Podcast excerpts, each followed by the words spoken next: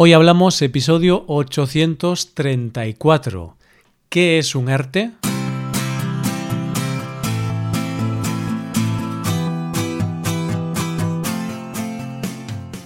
Bienvenido a Hoy Hablamos, el podcast para aprender español cada día. Ya lo sabes, publicamos nuestro podcast de lunes a viernes.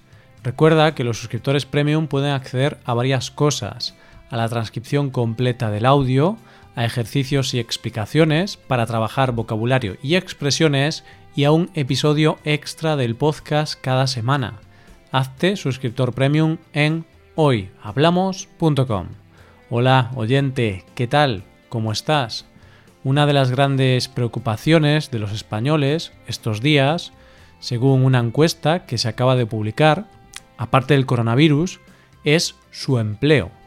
De hecho, la mitad de los españoles tienen miedo a perder su trabajo una vez que pase el estado de alarma y podamos volver a la vida normal. Muchas empresas están tomando medidas drásticas para poder hacer frente a la situación y poder garantizar a la larga su solvencia económica.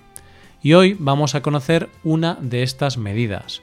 Hoy hablamos del ERTE.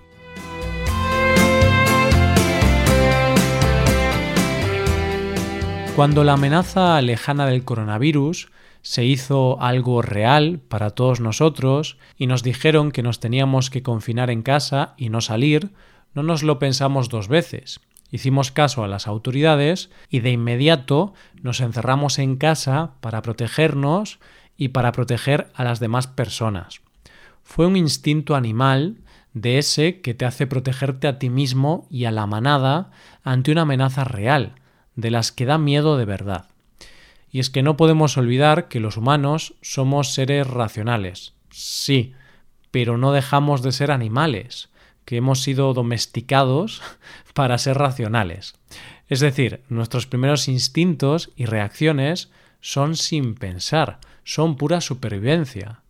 Así que hicimos la compra, nos encerramos en casa y nos aseguramos de lavarnos las manos para hacer lo único que podíamos hacer ante la amenaza del virus. Pero una vez superado el primer instinto de supervivencia, pura y dura, nosotros y el mundo nos empezamos a hacer preguntas prácticas. Porque yo me encierro en casa y teletrabajo y hoy hablamos sigue funcionando como siempre. Pero hay muchas empresas que no pueden hacer su trabajo mediante teletrabajo. Y entonces, ¿qué pasa con todas esas empresas y con sus empleados? Y aunque haya empresas que pueden teletrabajar, sus ventas o ingresos se pueden ver afectados porque no hay nadie a quien vender sus productos. Entonces, ¿cómo van a hacer frente a esa situación? Ante este problema, la gran pregunta que se hace todo el mundo es ¿me voy a quedar en el paro? ¿Voy a tener que cerrar mi negocio? Y es entonces cuando aparece el miedo, no por el ahora, sino por el futuro, por el quedarte sin trabajo y no poder asumir gastos básicos como alquiler, hipotecas, hacer la compra o pagar la luz y el agua. Entonces la supervivencia se multiplica por dos. Ya no es solo física, sino también económica. A los pocos días de empezar el confinamiento, empezamos a escuchar una palabra que poco a poco se haría habitual en las noticias, en nuestras conversaciones y en nuestras vidas. ERTE. Empezamos a escuchar que muchas empresas van a realizar un ERTE como solución para solventar las pérdidas económicas de esta crisis sanitaria y económica. Pero, ¿qué es un ERTE? Yo, antes de esta pandemia, nunca había escuchado estas siglas son las siglas para hablar de un expediente de regulación temporal de empleo, o lo que es lo mismo, una herramienta con la que la empresa puede despedir a sus trabajadores de forma temporal, debido a algún problema concreto, pero después de la resolución de ese problema, la empresa está obligada a contratar de nuevo a esos empleados. Con un ERTE, una empresa puede despedir a toda su plantilla, aparte de su plantilla, o reducir las jornadas laborales de sus empleados de forma temporal para hacer frente a la crisis económica. La clave en esto está en la palabra temporal. ya que el empleado sigue vinculado a la empresa, no es un despido definitivo, sino que una vez superado el estado de alarma y este problema, la empresa tiene la obligación de volver a contratar a los empleados.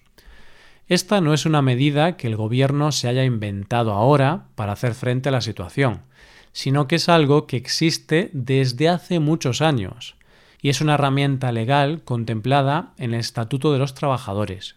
Lo que pasa es que es una medida que solo se puede tomar en circunstancias muy especiales. Para poder realizar un ERTE, la empresa tiene que haber frenado su producción. Este frenazo de la producción puede ser debido a causas económicas, técnicas, organizativas o de producción o por fuerza mayor, como es el caso actual. Durante este despido temporal, los empleados cobran el paro independientemente del tiempo que hayan estado en la empresa, lo que quiere decir que cobran el 70% de su salario los seis primeros meses y si este periodo se alarga más de seis meses, cobran el 50% de su sueldo. Este dinero lo paga el gobierno. Esto que acabo de explicar es una de las modificaciones que se ha hecho en esta crisis para favorecer que todo el mundo pueda cobrar el paro independientemente del tiempo cotizado. Recuerda que cuando hablo de tiempo cotizado, me refiero al tiempo que un trabajador ha trabajado para una empresa y por ese tiempo ha acumulado derechos a prestaciones sociales que tiene que pagar el gobierno, como es el caso del ERTE.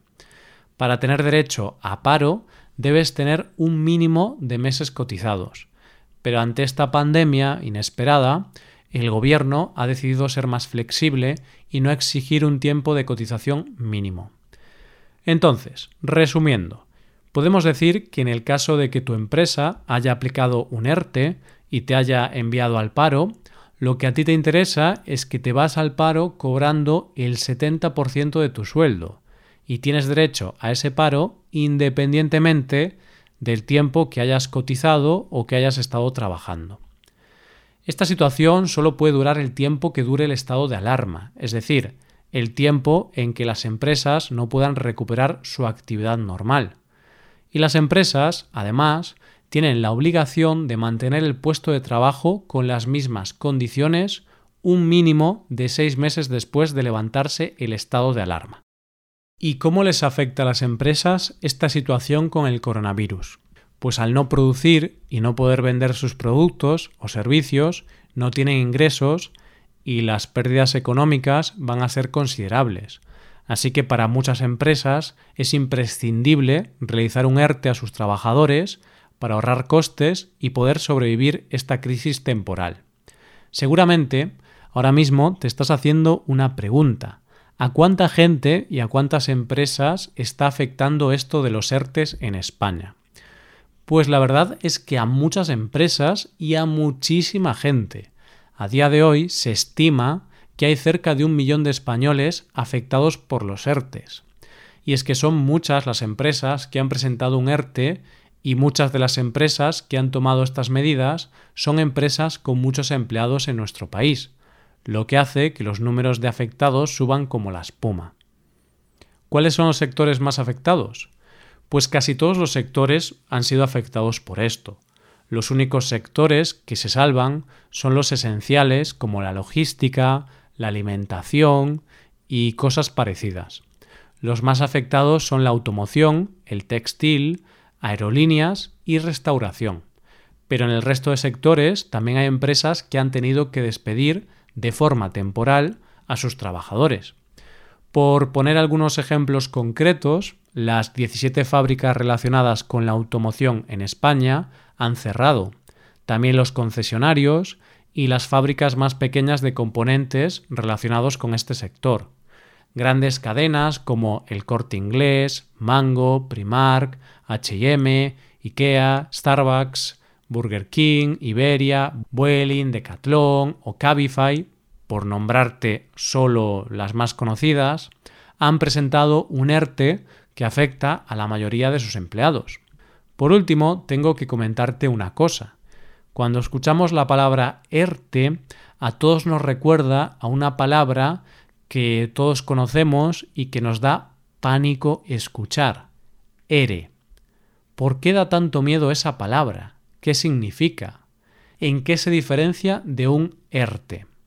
Un ERE es un expediente de regulación de empleo, que, a diferencia del ERTE, no es temporal, sino definitivo. Es decir, una empresa, por causas económicas, técnicas, organizativas o de fuerza mayor, puede despedir a parte de su plantilla de forma definitiva. Esa es la mayor diferencia con el ERTE. Después hay otros detalles que podríamos comentar sobre los seres, pero para eso ya dedicaremos un episodio específico a este tema. Si ahora mismo ves las noticias de España, esta es una cuestión que está provocando mucho debate, y hay dos visiones respecto a esto. Por un lado, una parte de la gente se pregunta por qué las grandes empresas despiden temporalmente a sus empleados si tienen dinero suficiente y solvencia para mantener a la gente en plantilla mientras dure todo esto. Por otro lado, otras personas opinan que los ERTES son necesarios y es algo lógico que una empresa que no tiene ingresos ni actividad despida a sus trabajadores de forma temporal hasta que todo se recupere. De cualquier forma, es una situación complicada para todo el mundo y sobre todo para los trabajadores. Se han tenido que tomar medidas muy drásticas porque la situación es también algo que nadie se esperaba. Pero aunque sea un momento de incertidumbre para los trabajadores y las empresas, hay que tener en cuenta algo importante. Los ERTES son temporales, por lo que todos estos trabajadores despedidos temporalmente volverán al trabajo después de que pase todo esto. Y como en España hay un subsidio de desempleo, el famoso paro, del que ya hemos hablado, pues estos trabajadores tendrán una paga que compensará parte de su salario anterior para que puedan salir adelante. Y esto es todo por hoy. Si te gusta este podcast y aprecias el trabajo diario que realizamos, te invitamos a que te hagas suscriptor premium. Los suscriptores premium pueden acceder a la transcripción y a ejercicios y explicaciones. Hazte suscriptor premium en hoyhablamos.com. Muchas gracias por escucharnos. Nos vemos en el episodio de mañana donde hablaremos de expresiones en español. Pasa un buen día. Hasta mañana.